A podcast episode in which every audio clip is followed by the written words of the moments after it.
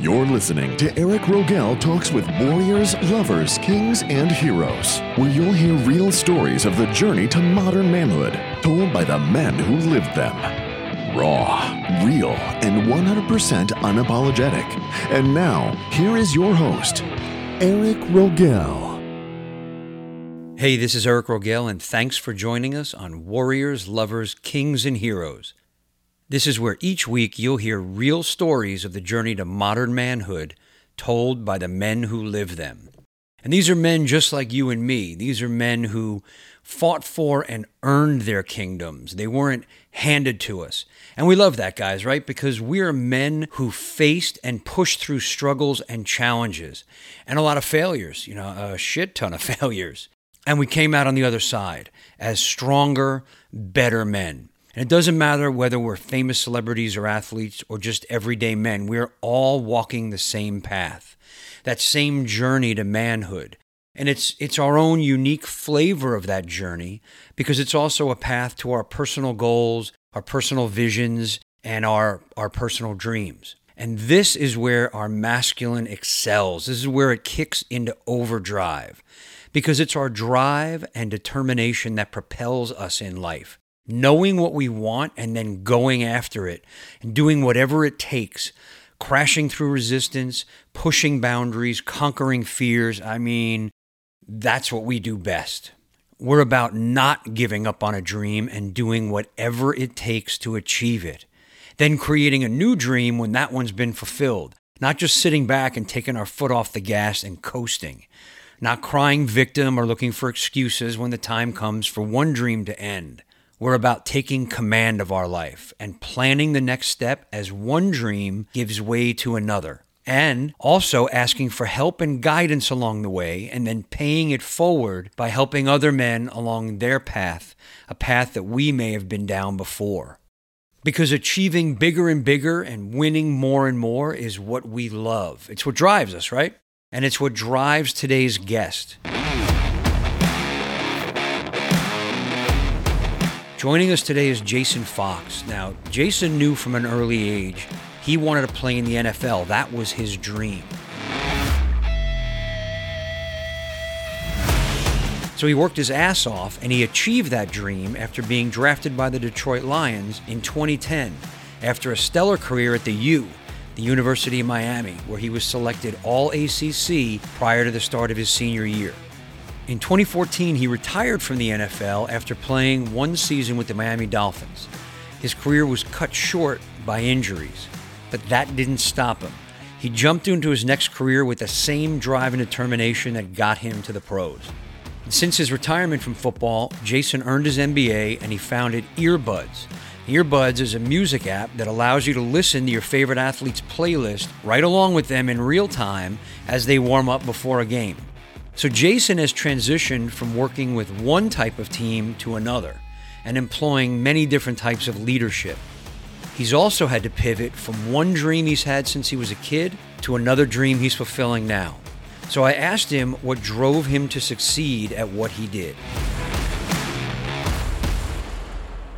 I've had two passions in life sports and music. And I, I grew up playing every sport imaginable. I played football, baseball, basketball, and track in high school. So I just, I always kept myself busy, and sports was a big part of my life. And uh, football was one that I was probably the most passionate about, and also the one I, I saw I was getting the most attention for when I had the opportunity to go to the University of Miami, uh, I jumped all over it because I was a big Hurricane fan and I've watched those guys play for a while. And when it came time to evaluate a college, I wanted, I looked at programs that would win. And my ultimate goal, I told my dad when I was six years old, I wanted to play in the NFL. Um, and Miami was putting more guys in the pros than anywhere else. So it just seemed like a no brainer for me. Wow. So even like as a little kid, that was it, what you wanted to do, man. You just knew NFL, that was the way to go. Well, uh, that that was my dream, right? And it's funny because I think most people figure out what they want to do in college. You know, they go to school and kind of, you know, people say they find themselves or they find a, a subject that they like and they want to learn more, and it starts off their career there. Athletics is a is a different is a different field because if you're not busting your tail in high school, you're not going to get the chance to go to college. If you're not busting your tail in college, you're not going to get the chance to play. And there's a lot of uh, genetics, there's a lot of luck, and there's a lot of other things involved in that. But I think hard work probably is uh, the biggest factor. And you know, my my parents instilled in me the value of hard work at a young age, and when I when I set my mind to do something, I I wanted to achieve it, and that was the NFL. Jason was single minded in his drive to make it to the NFL. Like he said, he knew since he was a kid. And to play professionally, you have to decide young and excel at every level and have unwavering commitment to that goal, which he had. But I wanted to know if he had a backup plan or was he all in on turning pro? I was fully bought in. And I think it's important to have you know, a backup plan. You know, as I was playing in the NFL, I was always preparing for life after football. I think uh, you need to be forward thinking in that manner. But from from high school, I, I wanted to get to go to the best program to give me a best shot to go to the NFL, and I saw that you know could become reality, even though that was a goal of mine, even at such a young age. When I went to Miami, you know, got the opportunity to start, you know, the first game as a freshman and, you know, after my freshman year, I was already getting a lot of exposure around that. And I realized that the NFL was a real possibility. So I think I even locked in uh, even more after that. Talking about your playing career, you were injury free in college, right? Until my last game ever, I, I blew out my knee in my last ever college game. So, uh, pro tip: if you wanting to get drafted, don't don't blow out your knee right before the draft. Yeah, that would that's a good tip, man. That's like keep in mind. And so, but you got you you ended up a pro anyway, even even uh, blowing your knee out in the last game. Would you do sit out your uh, the next season or? No, I, I um, you know I, I, fell in the draft a little bit, and that was uh, I think I grew a lot in that time because um, that was a really hard time of my life after um, being told I was going to be this top pick, and then when you when you get hurt in your last ever game and uh, I mean, as much as the NFL draft is about evaluating talent, and it is also, you know, as much of a meat market. Why would you take one guy with a, you know, a messed up knee when there's a, a guy over here that's fully healthy? So, fell in the draft, um, but you know, tried not to get discouraged, and you know, got to got to play a little bit at the end of my uh, rookie season. So, it still worked out. It was just, you know, it was just a you know, one of those challenges in life, one of those trial periods that you just have to work through. And when adversity hits, you just have to overcome it. I wanted to know what was going through Jason's mind while he was rehabbing his knee and how badly the injury affected which round he was taken in. And he told me how a decision during Miami's pro day almost cost him being drafted altogether. I can tell you a little bit more about my draft process. Um, sure you know, I, I, I, like I said, I, I messed up my knee. I tore my knee in my last game.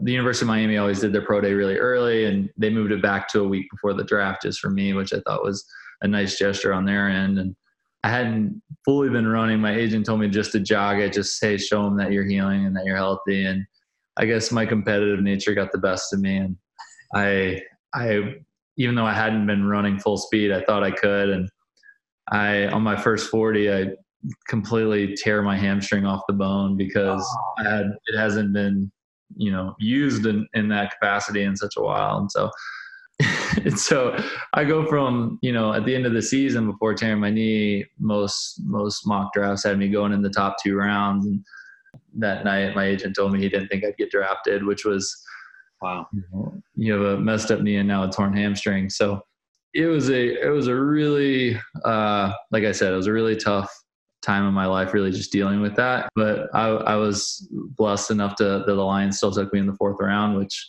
I'm extremely grateful for. And when I got there, it's you know I had my foot in the door at that point, and I just knew I had to make the most of it. Knew I had to get healthy, and when I got my shot, I just you know had to capture on it.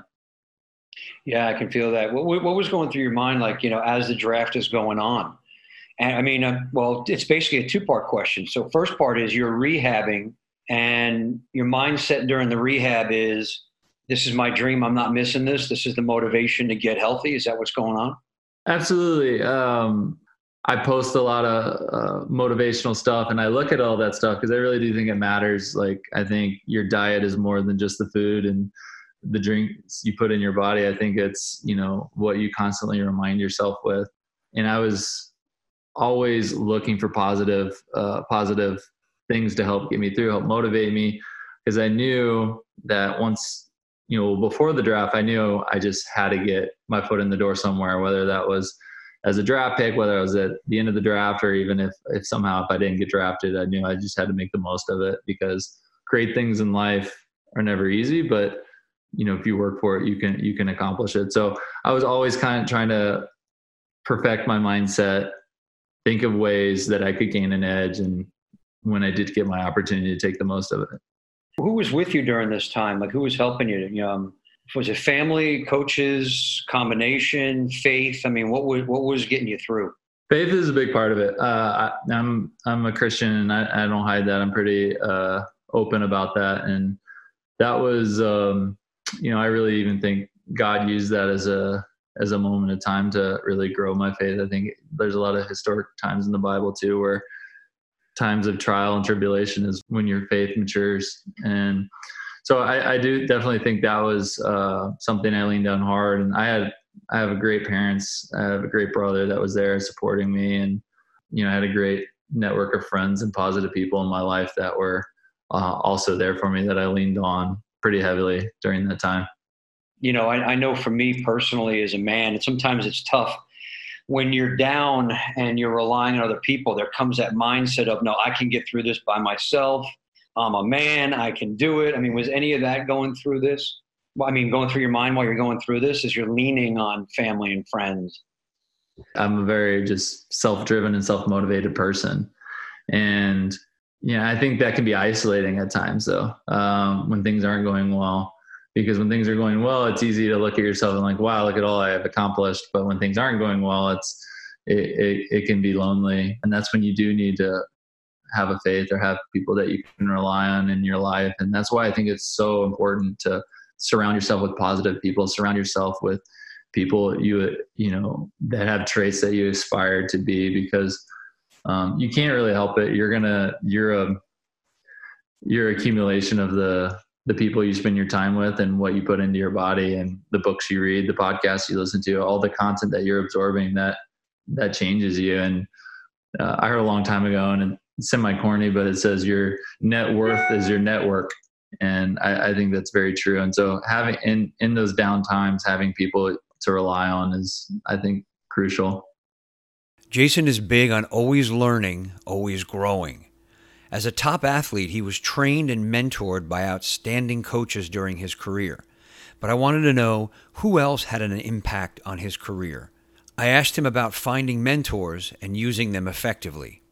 You know, I think that falls back on what we were just saying. Uh, we were talking about it from a, a book perspective or a podcast perspective, but I always tried to find people that did what I was trying to do successfully. And I probably got to the point where I would annoy them and ask them, uh, you know, just 20 questions. I've got, I've gotten really good at, at saying sorry for the, for the million questions, but I, I'm just so curious when I meet someone that started a business, I want to ask them everything about it when I meet someone that you know is earned some type of of success for, through his or her industry, I, I try to pick them apart and figure out how they did that and what part of their model that I could apply to myself or my business. But to answer your question, you know, in in in growing up, I leaned a lot on my parents. I had very supportive parents. They dropped everything to, you know, open up doors for me. They always took me to my little league games or whatever sport I was playing. They always got me the best coaching and and then when I got to high school, I, I relied a lot on my coaches, whether it was football, basketball, or baseball. Or and when I got to college, I would also say then then it then it starts with the the guys in the locker room as much as it is your coaches because when I got there, I was a freshman, but there's a lot of seniors that were playing and playing well, and I try to you know pick their brain on what's worked for them, what hasn't worked for them, and it, that just carried on to the pros. When I got drafted uh, by the Lions, there's a guy named Jeff Backus. He was the starting left tackle. He's I think he ended up playing 11 or 12 years, and he was in his 10th year when I got there. And any guy that can play 10 years in the NFL knows you know what works and what doesn't work and he probably thought I was attached to his hip because I asked him so many questions about his training regimen, how he how he deals with injuries, how what what does he put in his body, like different questions on technique and in different players. How does he break down film? And I mean, why not do that? I mean, this guy has a wealth of knowledge through experience, and why not ask those questions? Pro football careers are notoriously short. And being a man who always seemed to know what he wanted and where he was going, I was curious if Jason had a plan for life after football, or if, like many of us, he was so focused and single minded, he didn't want to think about having to do anything else. When I realized my football career was starting to, uh, I knew I wasn't going to have several years left. I started doing that learning okay what now what's my next step? What what do i want to get into? And i started asking people in the finance industry people in the startup community people and like and really dive in and just learn as much as possible. And so that was a really long answer, but I've tried to take that kind of every step step of life and you know i think most successful people know what they don't know and if they can go learn that knowledge then then you know i think that's how, that's how you're growing and maturing you talked about the next thing right knowing when it was time to go to the next thing you knew your nfl career was winding up and you went and got an mba from um after college? What what motivated you to go back to school and get your master's? It was something I always I always thought of, and I didn't know if I would ever do it or not. And the stars felt they were aligning, so to speak. I went to University of Miami for undergrad, and I was back in Miami playing with the Dolphins. The NFL just announced this MBA reimbursement for tuition program they came out with and one of the schools they were offering it at was the university of miami and i just thought man that if there was ever an opportunity to go learn more and you know further my education this seems like a perfect opportunity. So in the off seasons i went back and got my mba and they kind of timed out perfectly because when i was graduating is when i was wrapping up my nfl career. What i love here is jason owned that his football career was over. Something he dreamed about and been committed to since he was a kid was ending. And instead of wallowing or falling into a depression, he took the necessary steps to get the next phase of his life going. Deciding to start his own business, he took something he observed every day during his playing days and turned it into a successful business idea. I thought of the concept for earbuds, and we called it earbuds like we're earbuds, we're ear buddies. And I thought of it watching uh, other athletes warm up. You know, in pregame, I would always be there. Um, I was about 70 pounds heavier and, you know, had a few more chins, but I would watch all these amazing athletes warm up and they would always have their headphones on. And I thought to myself, man, of all the people in the stadium, all the people watching at home, and some of these guys, the millions of social media followers they have, like how many people would love to be in their headphones listening along with them? getting in that same mindset uh, before the game. And that was an idea I really could never get out of my head. And I would see guys in the locker room sharing it on their socials, guys in the weight room, guys on other sports watching LeBron and Steph and KD and everyone else with their headphones on before games. And I really saw how social media was evolving and how everything went from static posting to live sharing or Instagram stories, uh, Facebook Live, Twitch, some of these other platforms. I was like, what if, what would that look like to create a social platform for music? And so what Earbuds is, is we partnered with Spotify and Apple Music. And so instead of just listening to music, we allow you to broadcast it where other people can tune in live and listen along with you. You know, we started that about two years ago.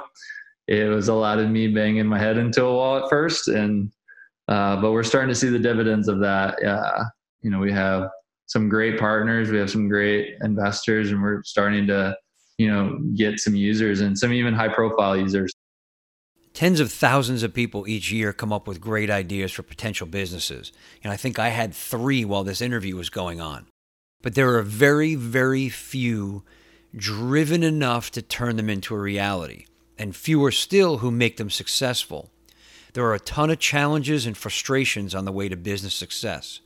I wanted to know what made Jason different, what made him follow through and persevere. I'm the only one crazy enough to do something. No, I'm just kidding.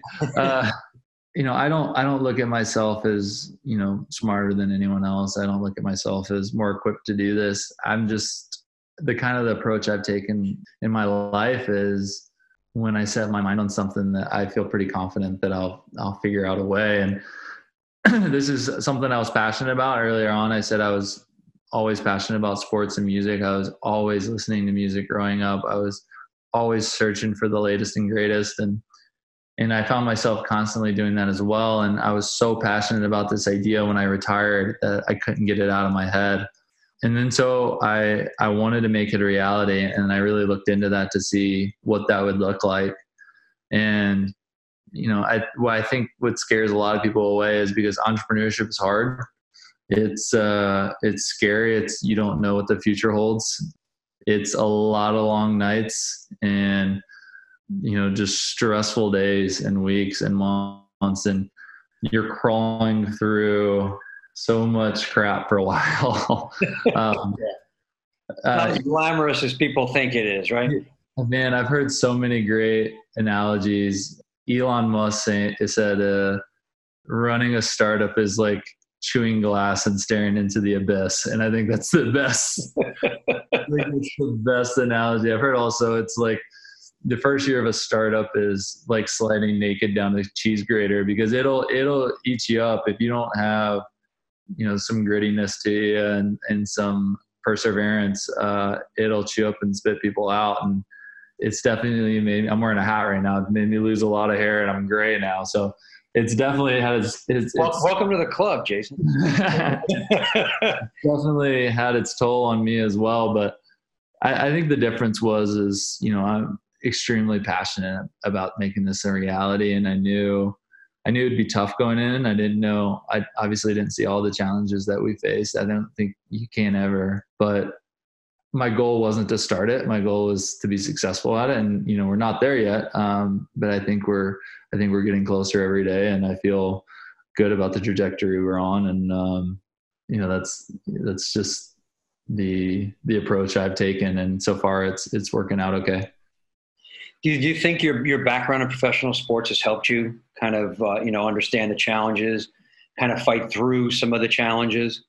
I think so. I think so. Uh, I honestly do, and, and even more from an adversity standpoint. But like, we have a whole team working for us now. You learn a lot about teamwork, you know, in sports. You learn about dealing with different types of people and cultures and how people think. And you, sports teaches you so much how to handle a win, how to handle a loss, how to learn from your mistakes, how to get better, how to take coaching. Like, and I could go on and on about different things that sports teaches you. And I think the athletes that take that same type of grittiness and hustle and all the things that made them really good in their chosen sport, I think they transition to the business world really effectively or any other secondary career after that.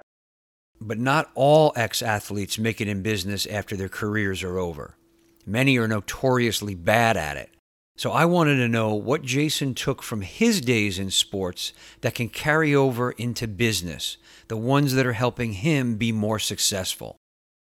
The biggest carryover has been is is the the challenges and stressors and trials in sports, whether that's injuries or losses or competition or dealing with free agencies and just all like how stressful that can be you if you learn how to cope with stress and learn how to attack it dead on and, and figure out a solution whether you have to go uh, sometimes you just have to force to run right through that wall um, which is basically what a startup is. You just have to figure it out sometimes which it's and there's doesn't there'll be times and there'll be days where you don't feel like there is a winning solution but you still have to find one.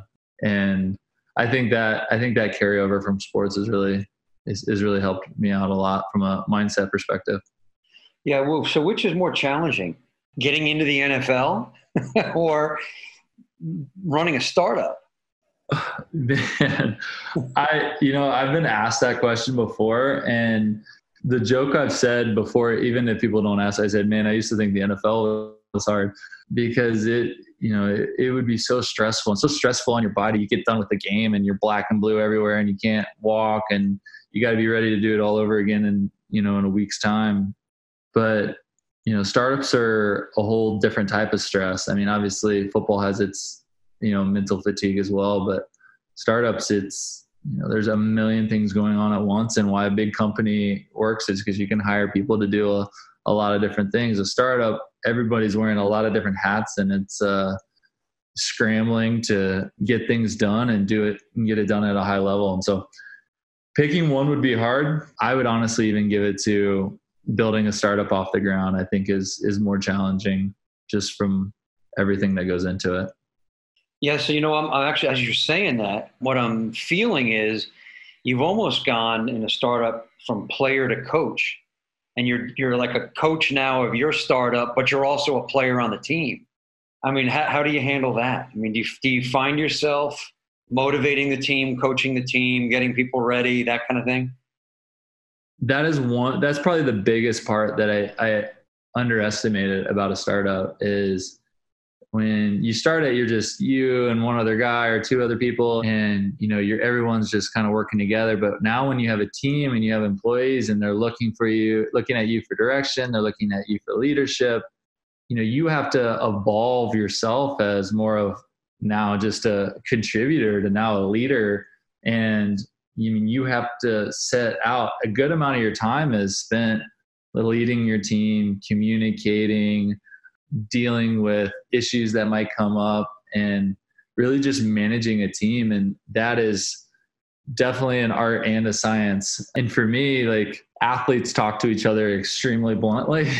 And you know you know when you you know I, I knew not to do that in in a normal workforce but also it also learned it was a learning process for me to figure out the right way to approach people because approaching one person over another people another person you might have to do it totally different. You know some people deal in how you phrase that question instead of hey we need to get more done here being more of a ser- servant leadership and hey how can i help you? What's holding you back what are ways that we can improve this for you and there's there's just techniques i've learned um, and i think really the only really way to do it is is to go through it a little bit. But definitely managing a team is a big part of it. To give you a new appreciation for the coaches you had when you were uh, coming up?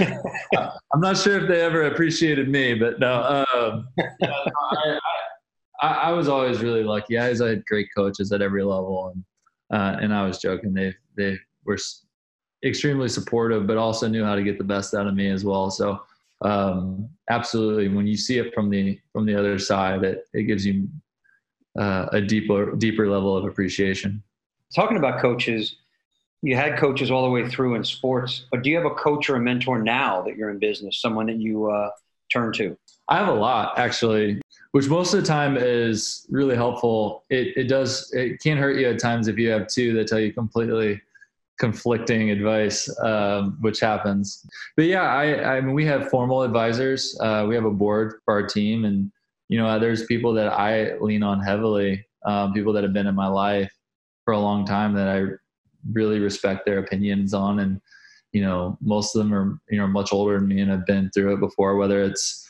they've started startups or if they've been running Fortune 100 companies for a while, and when I deal with whether it's fundraising or whether it's a human resources issue or just a pivotal moment of the business on the the route to take it having them as a sounding board is is crucial and something that I've been lucky to have a lot of them in my life so like I said I'm I don't consider myself smarter you know tougher or any, than anybody else I just want to have those people in my life that are much smarter than me that can help me make those decisions I asked Jason if there were any specific people he turned to to guide him in business.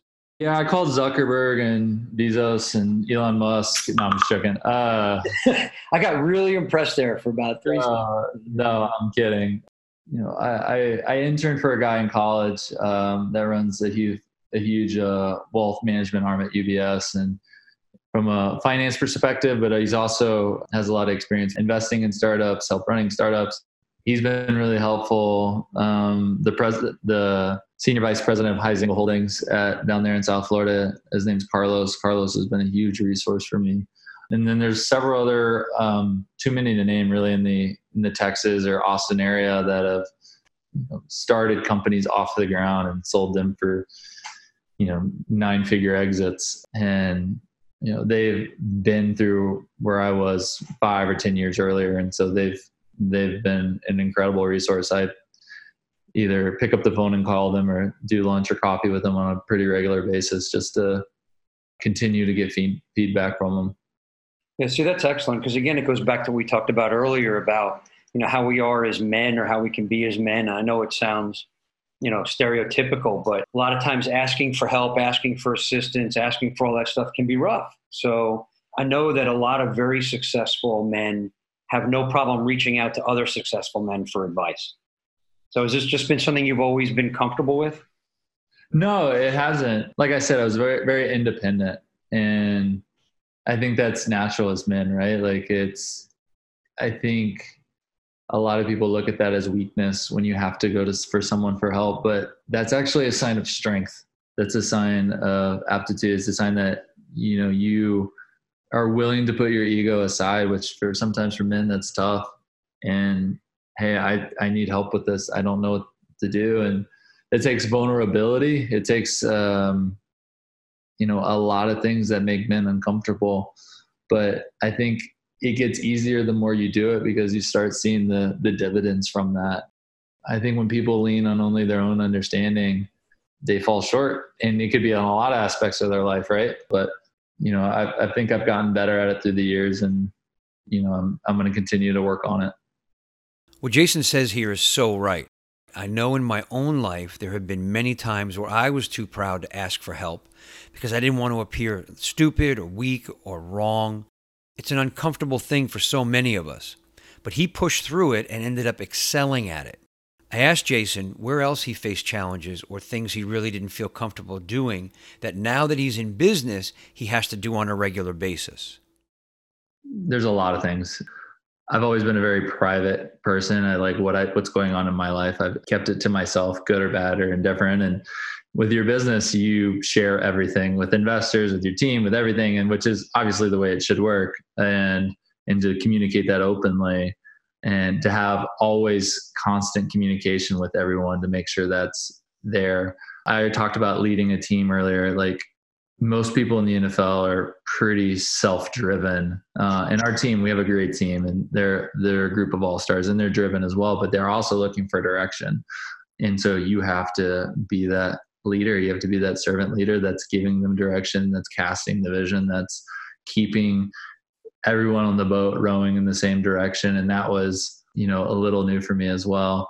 You know, being comfortable pitching and asking people for money. And there's just a lot of parts of EarBuds and that I've never experienced before. But, you know, the more you do it, the more you learn. It's never going to be perfect the, the first time. I think what holds a lot of men back including myself, is the the fear of failure or the fear of it not going well. But you just have to take the the mindset that you're right. It's not going to go great the first time. The first time I pitched EarBuds was, you know, there was holes all in my pitch and it was not very great. And I just didn't know how to do it. And now I can, I kind of have a pitch in my and the I could I could go on autopilot and my mouth just talks about it. And I've heard every question a million times and I know how to answer them and I know how to communicate it effectively.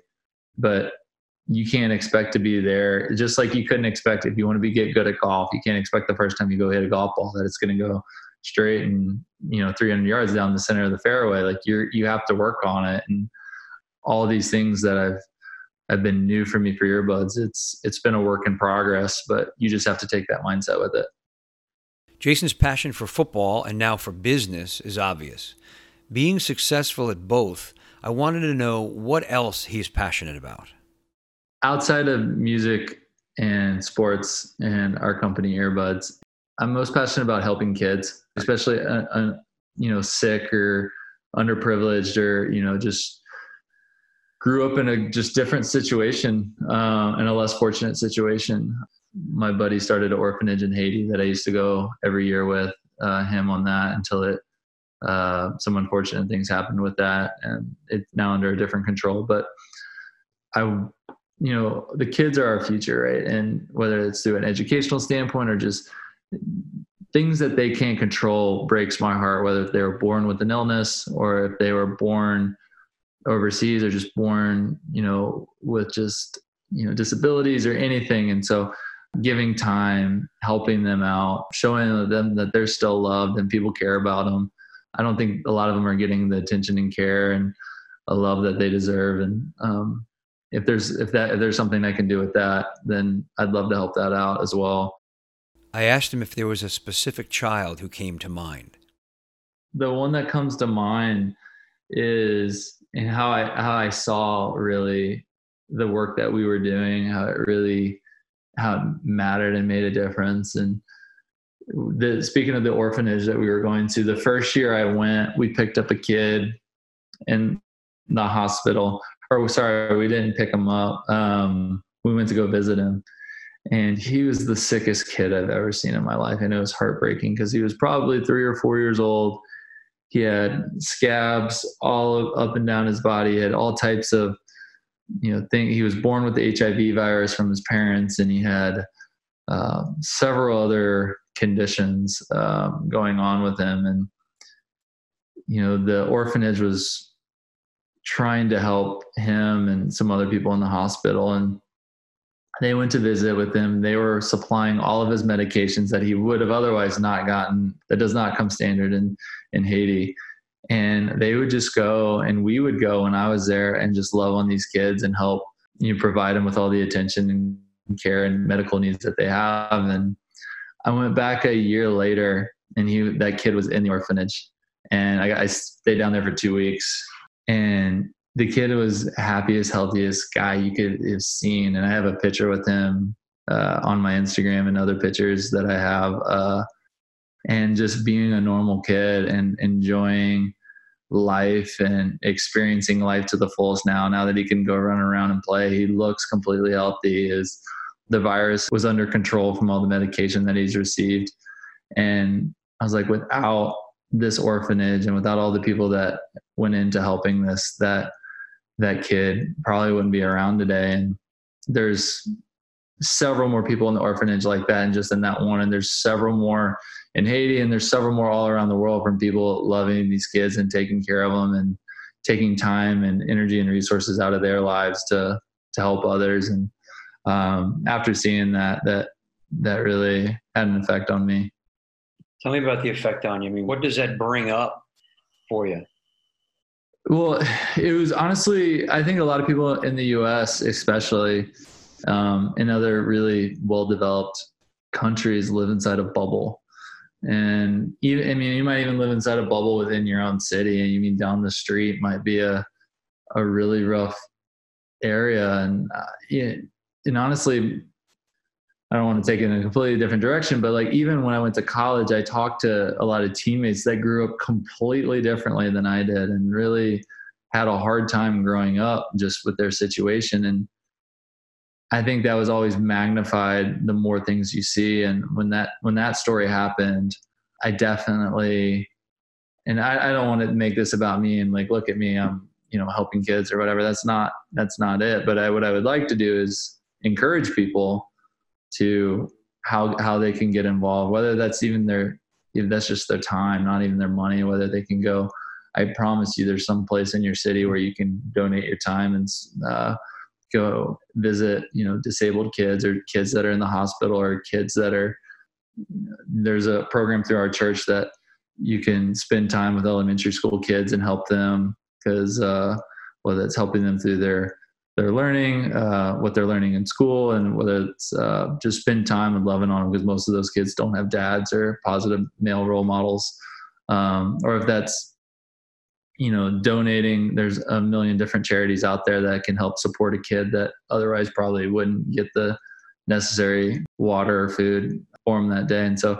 I guess I would just want to help spread awareness around that, and if if people could figure out the best way for them to serve or them to help if they're passionate about kids if they might be passionate about something else. But i think giving back is you know really important especially for people that have been been blessed. You know you, you mentioned a second ago about uh, a lot of these kids not having positive male role models. You know that's something obviously i'm passionate about. That's why we're doing what we're doing.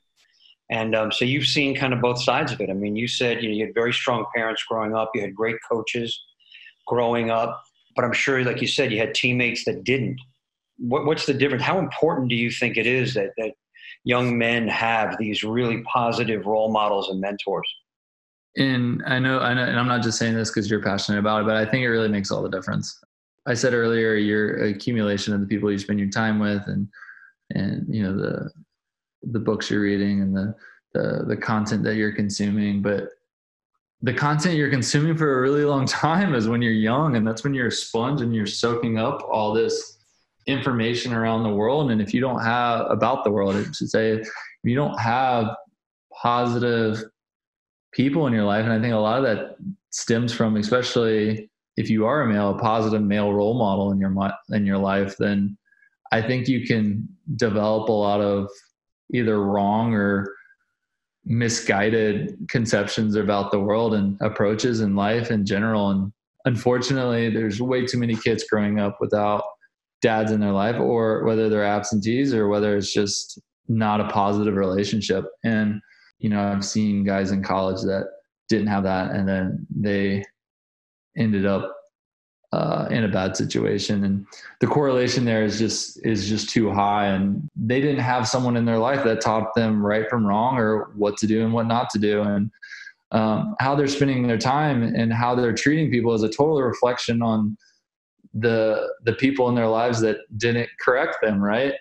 And so i think it's a more of a challenge to men in the community to to especially if you have kids or if you have you know family members to be positive uh, be a positive male role model in their life. And if you're doing that well then i would encourage you to step out and help serve the community in other ways. It is so important for men to be positive role models in the lives of children for us to take the time and to step up to the challenge. We can see how important having these role models was to jason in his life. I had interrupted him earlier and i wanted to get back to the other passions he has I'd say the, the the biggest one after that is really helping athletes transition. I've seen it so many times that the people that do it successfully, uh, and most of them do it far better than I do, but the people that do it successfully that take all the things they learn from athletics and they transfer it, they go on to have amazing careers. But unfortunately, so many people struggle, whether it's through an identity issue when they leave their sport or, you know, that whole transition. And I've just seen that happen to way too many people, especially in the NFL. That's probably, you know, most of the people that I know that really struggle to transition and find something that they're passionate about. Because I think a lot of people in the NFL have a bad rep because, you know, the media only conveys one side of the story the guys that are prima donnas, the guys that get DUIs or assault charges. But honestly, most of the NFL have made up made up of great individuals that do work hard, are positive male role models. I mean, there's maybe one or two only bad apples in every locker room. Most of the guys are great, but when they're that smart, they're great people, they're positive people, but they they they fail to transition. It's that's something that's always struck a chord with me as well. So helping them out, um, if I can, is something I'm also passionate about. So when you're helping these athletes transition, is it from a how to find something they're passionate about that they can now turn into a business, how to be better at business, better at managing money? What is it you're working with them on?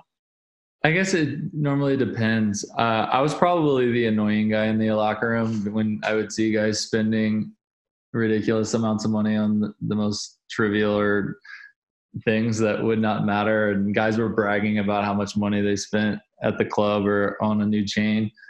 I was the guy that you know they probably didn't want to hear but i was in their ear chirping at them i just couldn't help myself. But so I, I think that's a part of it too and that's what everyone thinks of. When they hear a guy went broke they're like oh well he spent all his money on dumb things which happens. I'm not saying it doesn't. But i think also so many guys get taken advantage of and you saw there's a lot of other things, whether it's, hey, they tried to do the right thing, they tried to make investments, but they invested in Uncle Rico's car wash that might have been a scam or might not have been. And so I, I think they just, um, you know, I think a lot of them are trying to do the right things, but unfortunately, just sometimes it doesn't work out. And so from a asset management perspective, but also finding something else they're passionate about, because I think those are two completely separate issues, but I try to help uh, with both if I can.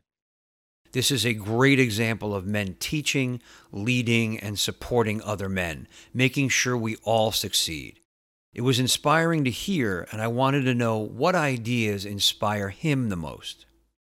Oh man, that's a big question. Um, well, EarBuds was one because that was something that I jumped off a cliff for, which I think any entrepreneur has to do.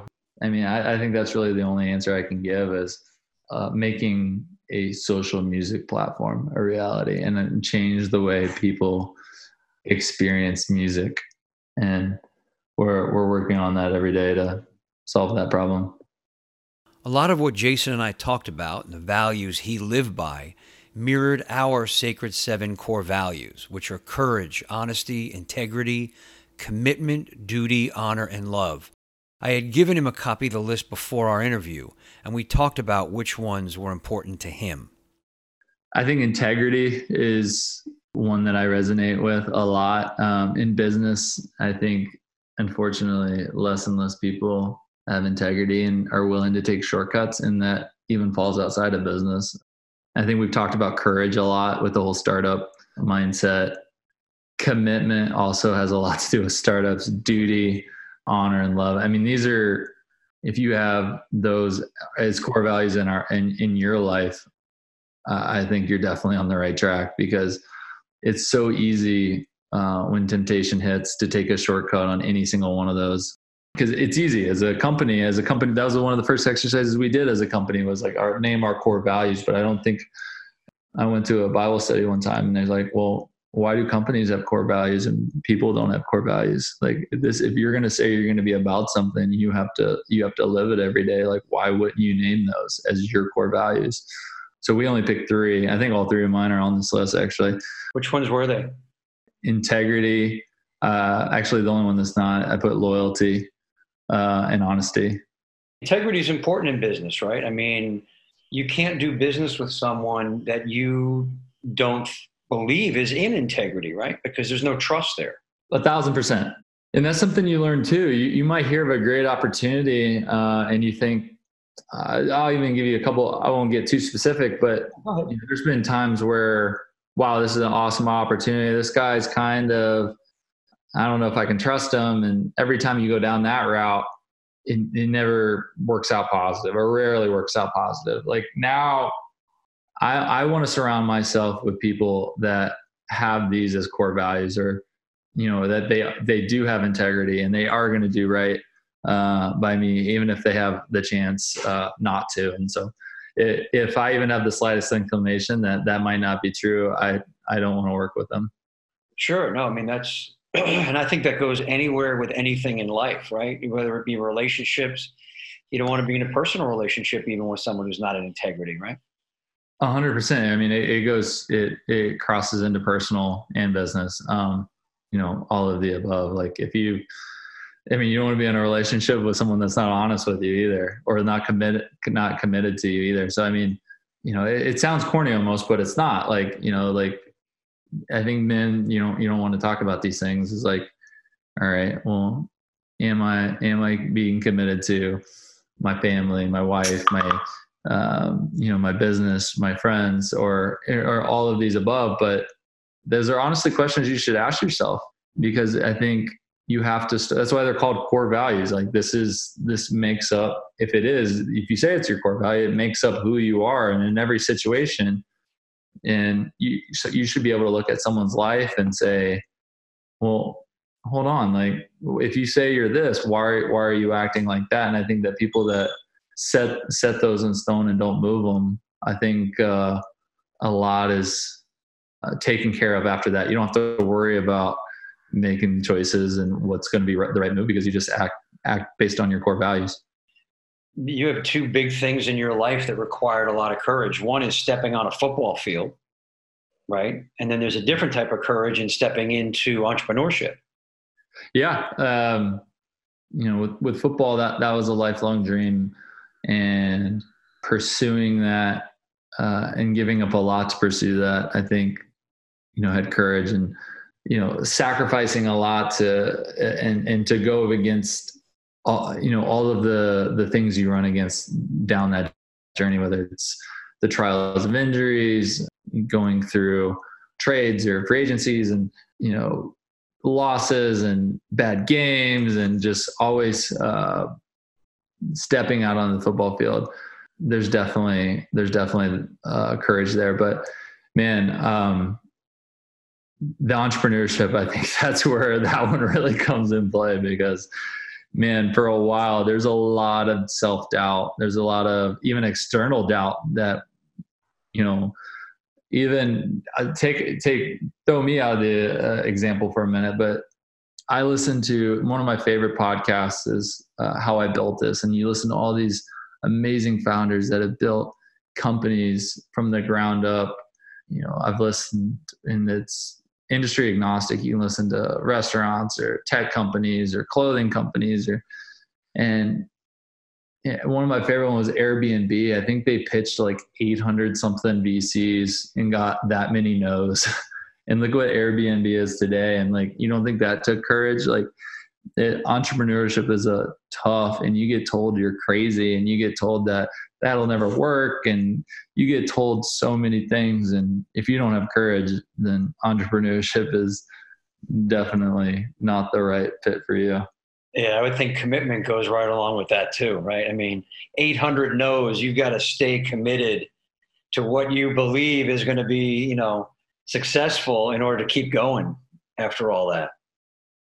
Right. You know, and that's that's the tricky part is you you just have to make up a uh, the decision in your mind are are they right or are you right? And sometimes they're right. Like sometimes you know there's been a lot of successful companies that pivoted but if you if you feel uh, passionate and you feel you have the data and you have the hunch and you have the the validation from any source that you're on the right track you know courage is the first part but then like you said staying committed to that process is definitely one it doesn't work uh, one without the other yeah and i think the more successful people have both right mm-hmm. they have the courage and they stay committed in the face of anything mm-hmm.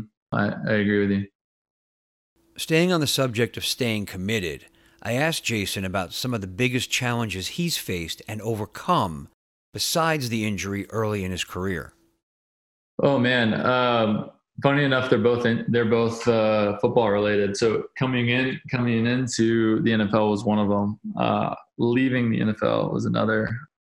Tell me about that. I developed a condition in my heart, and I was told I couldn't play football again. I've actually had I've had a couple heart surgeries, and which was really tough. And I thought it was going to make it easier because hey, this is outside of my control. It wasn't because I didn't work hard enough or didn't lift as much as I could or wasn't, you know, good enough as a player. It was, hey, your body won't allow you to play football anymore. And that was something that was really tough on me and really, I really struggled with. And I was going through a lot of life changes at the moment. You know, I left football, got a second heart surgery. You know, a relationship just ended. I was moving.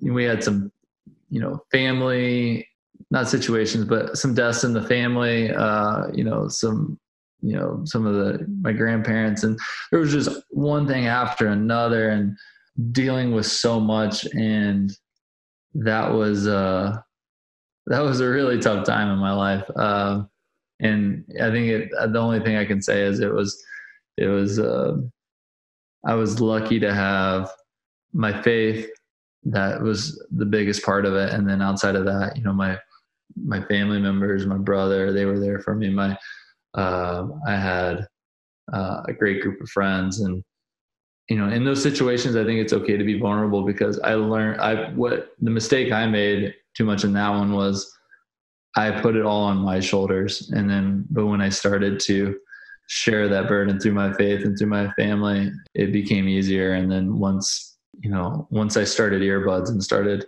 pouring all my energy and resources into that things i quickly found you know all the all the benefits and all the enjoyment i got out of football i quickly found that again in EarBuds Having that support system, no matter how strong you are, is so important for success.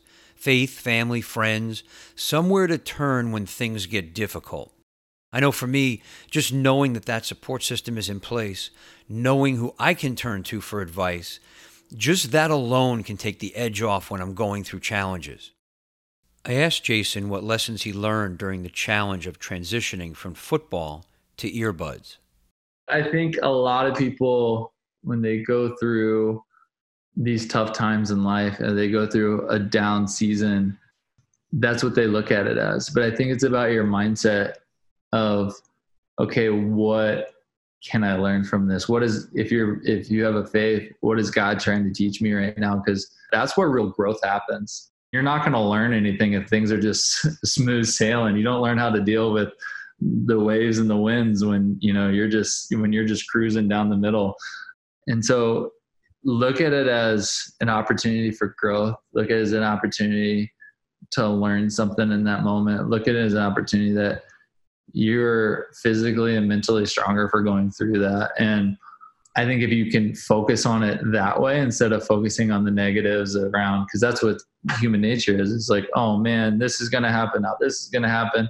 You lose your job. Oh, I lose my house now. You know, this puts pressure on the relationship or if you're married or whatever the situation is. And instead of, wow, hey, listen, we made it through that. If we can make it through this, you know, we can make it through anything. Or, hey, we made it through this rough season and we learned so much more around that of uh, you know, or it might even be better prepared for the next time disaster strikes or anything like that. So I think always just looking for the positive in any situation and looking how to what you can learn and adapt and grow from it is it's much easier said than done, but I think it's the winning solution.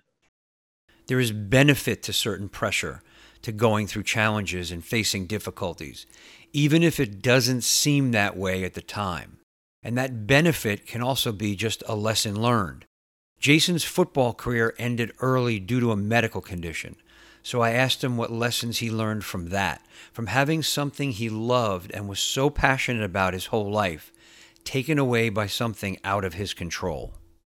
It was tough. It was tough for me because I can sit here saying that oh, it was easy. I was looking for the positives. I was happy every day, and that's not it's not the truth. Um, it, there was some tough days, and it was a lot of constant reminder of trying to think that way. Because, but it, when you're in the situation, you're in the thick of it. It's it's much harder.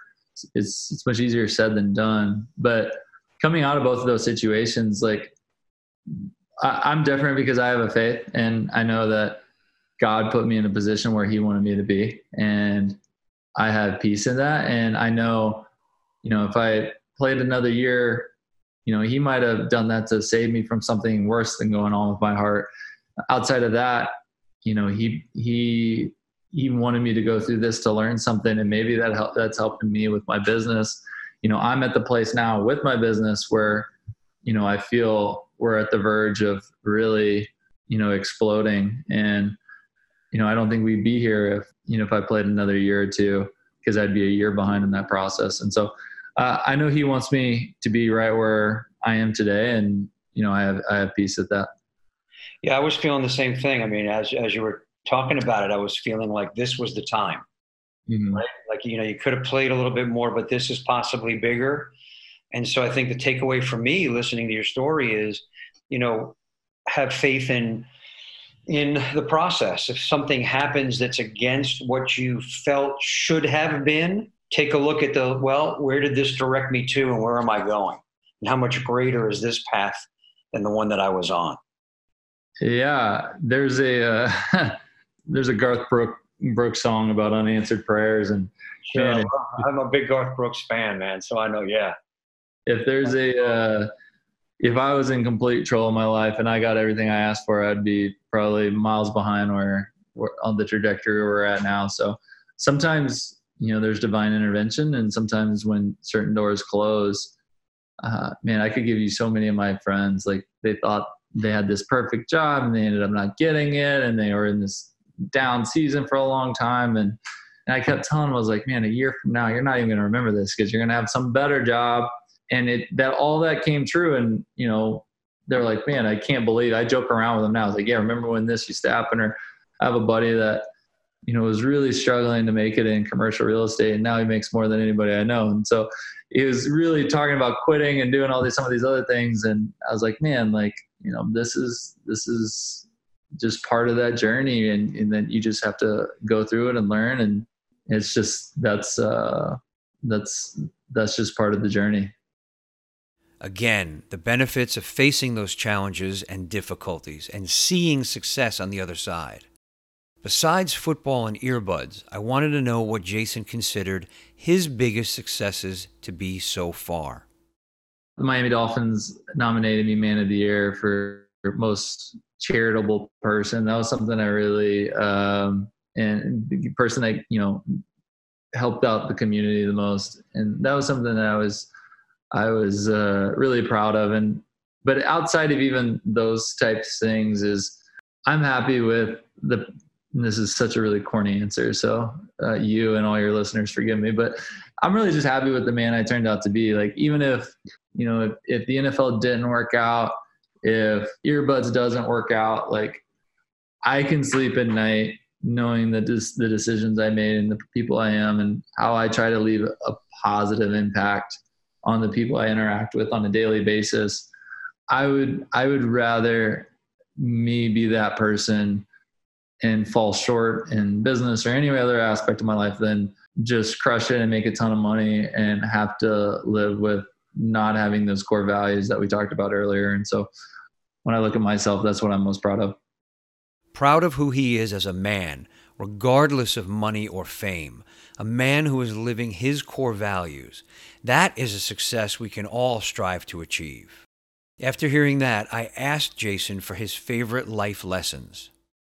I think the easiest answer would be to go over and recap a lot of the things we talked about. But outside of that, I think that I think this podcast summarizes a lot of them. But I think the additional point that I'd like to make is that at so many times I've looked back at my life and been like, man, if if I knew what I know now when I was 18 or when I was starting EarBuds or if I knew the knowledge about the NFL, about technique and strategies is when I was a rookie. Um, and I think that never stops. I'll probably say, you know, when I'm 40, I'll probably look back at my age now and be like, wow, did you not know what was going on? And, and so like, if you take that approach, I think is like, you don't know and that you should learn and, try to better your life. And not and i don't mean that as getting a better job and making more money. I'm just you know whether whatever you want to work on. If you want to be healthier if you want to have a deeper relationship with your spouse or your family members if you want to have a um, if you're not happy at work and you want to improve that like improve it. Like that's i mean i think mindset is everything. And if you if you want to fix something fix something. Like just go for it. Take for them. Take uh, uh, the approach that you know if, if you're not happy with a certain aspect of your life that you can change it and make up that mind. I think a lot of people just focus on complaining or focus on and this is just the way it is and I don't agree with that. I, I, if you don't like it, change it. That's a great. I think that's the best uh, line there. If you don't like it, change it. Right. Right. A lot of fear in people are, you know, I would say fear. Fear could be part of it. You know, we talked about courage, but it could also be complacency, right? Mm-hmm. I see a lot of people, I hear this, you know, even in the people that I talk to on a daily basis, there's a lot of complacency where they're like, oh, this is just the way it is. Mm-hmm. Right? But you don't believe that. I don't. Like, I mean, you, get, you can't name one example. I mean, there's, I'm not saying that there's things that don't happen in your life that you can't control. There's a lot of those things. Um, people always talk about how they wish they had more time and they actually believe that or whether it was more time or more energy or more resources like oh i wish i had time to get up in the morning and work out but i'm so busy or i wish i had i wish i would spend more time reading or i wish i'd spend uh, more time you know uh, learning about real estate whatever it is. I mean you just you get people go in i wish i wish i wish. There's no such thing as i wish. Like you're doing exactly what you want to spend your time doing. If you if you would you know, if you are that busy, you made a choice to do something this over that. If you if you wanted to work out, you made a decision to sleep over to get up and work out. Like people, there's no such thing as I can't do something and I wish I could because you're making every decision, you know, subconsciously is the thing that's most important to you. And that reframed a lot of my thinking because when I say I wish I want to do something, now I evaluate how to how to get it done. And figuring out how to get it done is what Jason Fox has been doing his entire life. From finding the best training and practice to seeking out the best coaches and mentors to help him get where he wants to go faster. You know, talking to Jason inspired me to take a really hard look at my life and where I wished things would happen versus finding out what it takes and then to step up and actually get it done. And it made me wonder where I could be further along in my life if I'd followed his approach and uh, you know how much more I would have accomplished. So after talking to him, I made a decision to start looking for men who had experience in what I wanted to do, and then to saddle up and contact them because that's been something I've resisted in my life. And I know it sounds strange, but I've always had this fear of contacting people, of texting them, calling them, emailing them, doesn't really matter. For some reason, it's always made me feel insecure. But it's a necessity, so I do it when I have to. Now I'm going to be looking to do it when I want to, when I know it's going to benefit me and my success. So I also got the men of the roundtable together to get their takeaways from what Jason said. And their experience was similar to mine. So joining me on this roundtable are John, Mark, Barry, Doug, and Tom. And Tom leads us off talking about something Jason said about surrounding yourself with the right people. The thing that uh, I think Jason spoke a lot about is who you surround yourself with, you know, which is in, incredibly true. I, I think, you know, as he kind of focuses on his work with younger kids that, you know, maybe have growing up in an environment where they necessarily don't have choice.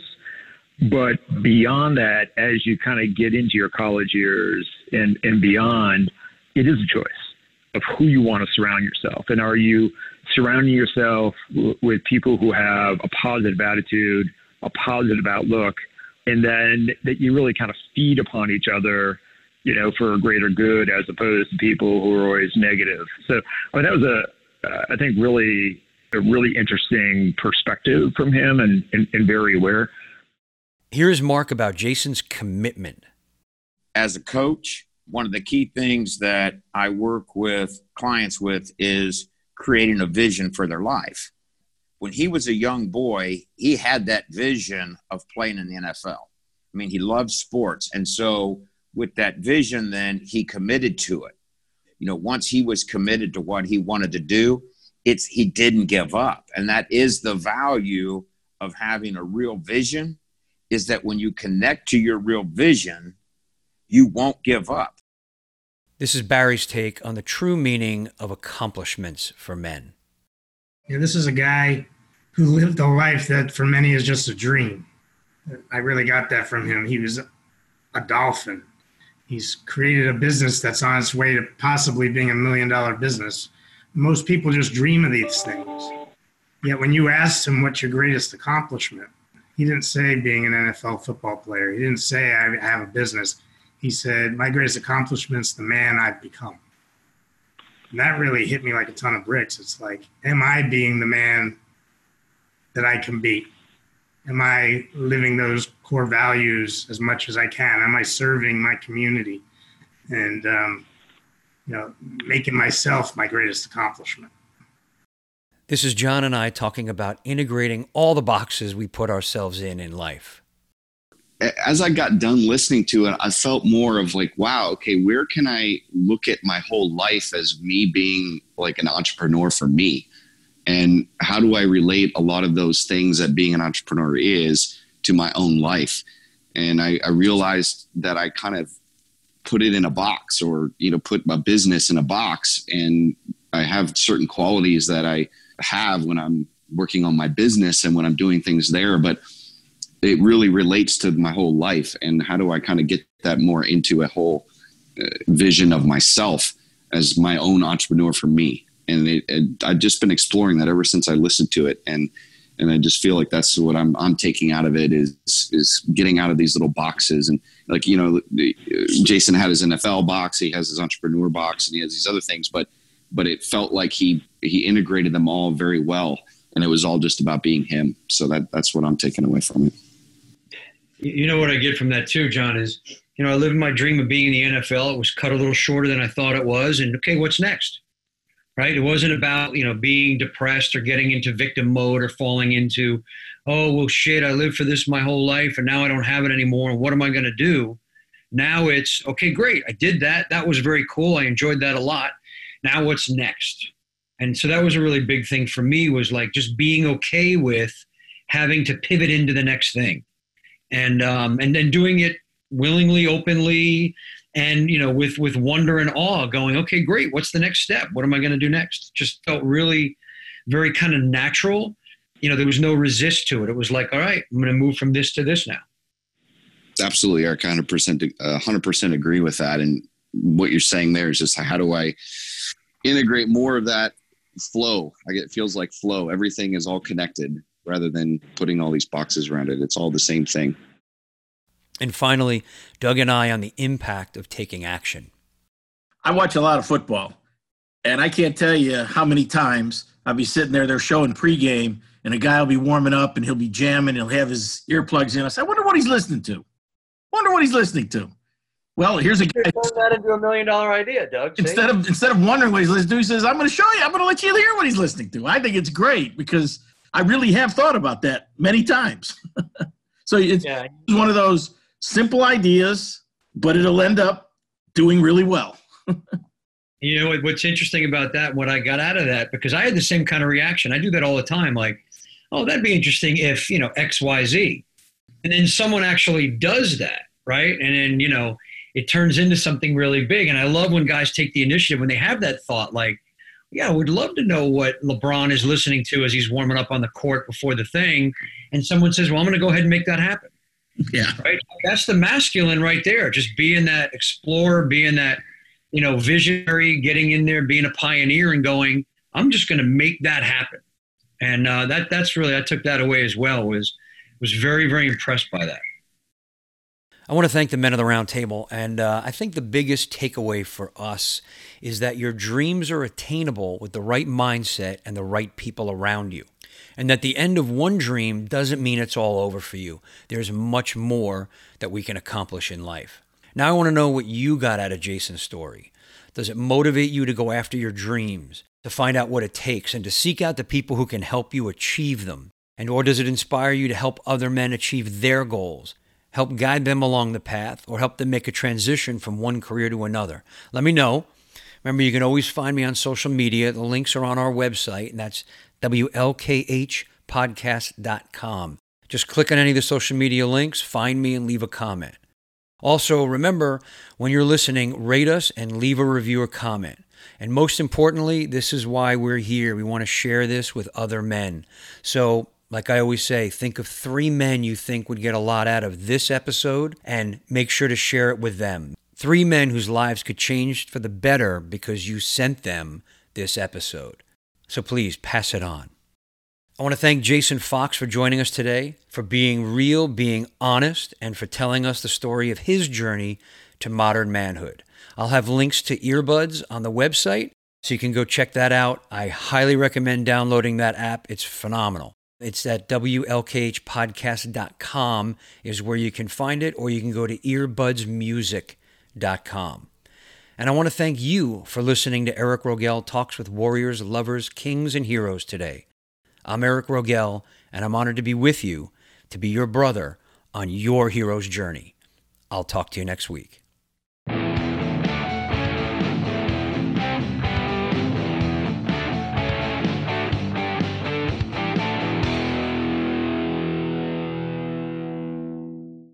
Mad Magazine. Advertising mascots. B movie posters. And cartoons. Oh, yeah, can't forget cartoons. If you get the funky connection that ties these pop culture gems together, you'll dig two designers walk into a bar. See, we're a couple of creatively curious pals living between the bookends of grand museums and dive bars. Hey, you know the place, the sweet spot where highbrow and lowbrow become drinking buddies. So join our barroom chats as we talk influential work and uncover stories of how the familiar became iconic. Think behind the music for the stuff we love. Check out our website at two designerswalkintoabar.com. And listen wherever you get your podcasts or visit evergreenpodcasts.com.